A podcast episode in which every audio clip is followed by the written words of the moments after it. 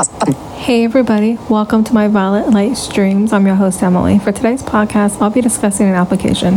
This application lands in the category of news. The application I'm discussing today is called Citizen. Stay connected and stay safe.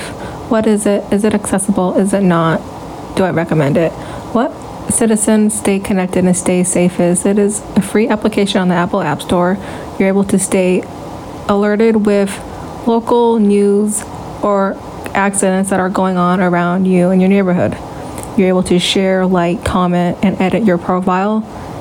And staying online or offline when needed. You're able to get quick, easy updates regarding what's going around your neighborhood to keep alerted and informed what's going around you.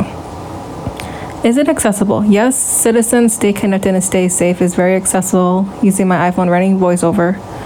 I'm able to navigate through the menus, editing different settings and icons, and going through the application without any issues or problems.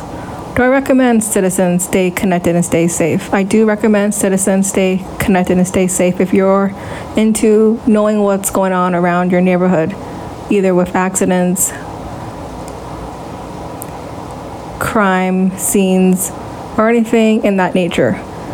It's easy, it's accessible, and it alerts you about major issues going on around you that you may need to know about.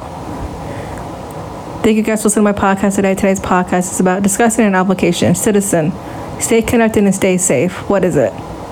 If you guys found this podcast just so it's going to be educational and helpful to you, please feel free to share this podcast to your family and friends. Thank you guys for listening to my podcast today.